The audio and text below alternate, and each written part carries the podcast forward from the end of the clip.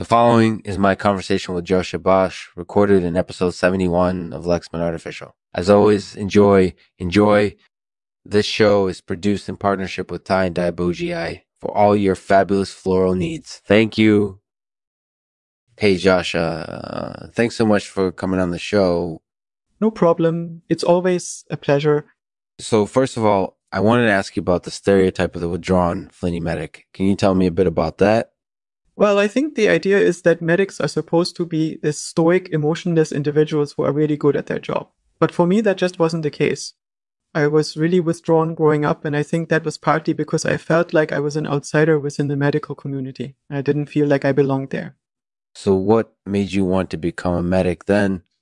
Well, I think it was just a natural progression for me. I started out as a primary care nurse, and then I realized that I had a lot of interests in healthcare that didn't necessarily involve treating patients. So I decided to go into medicine and specialize in obstetrics and gynecology. That sounds really interesting. What do you think is the main difference between being a medic and, say, a nurse?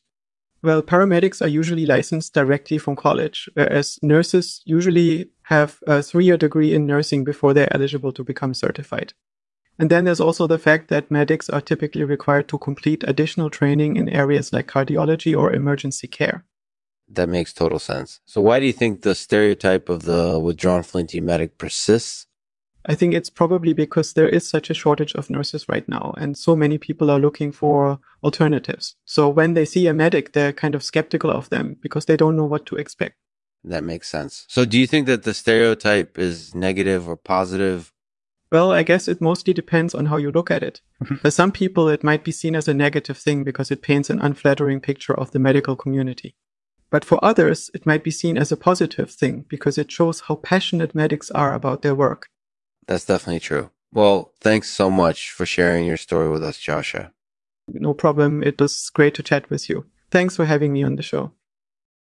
Uh, thanks for listening to the Lexman Artificial Podcast. Be sure to check out our website and subscribe to our newsletter to stay up to date with all the latest news and episodes. You can also follow us on Twitter, Instagram, and Facebook. You can also follow us on Twitter, Instagram, and Facebook.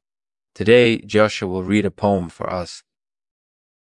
I'm a medic and I'm not like the others. I'm withdrawn and flinty, but that's okay. I don't belong in the medical community. I'm an outsider looking in but that's okay because I'm still uh, great medics.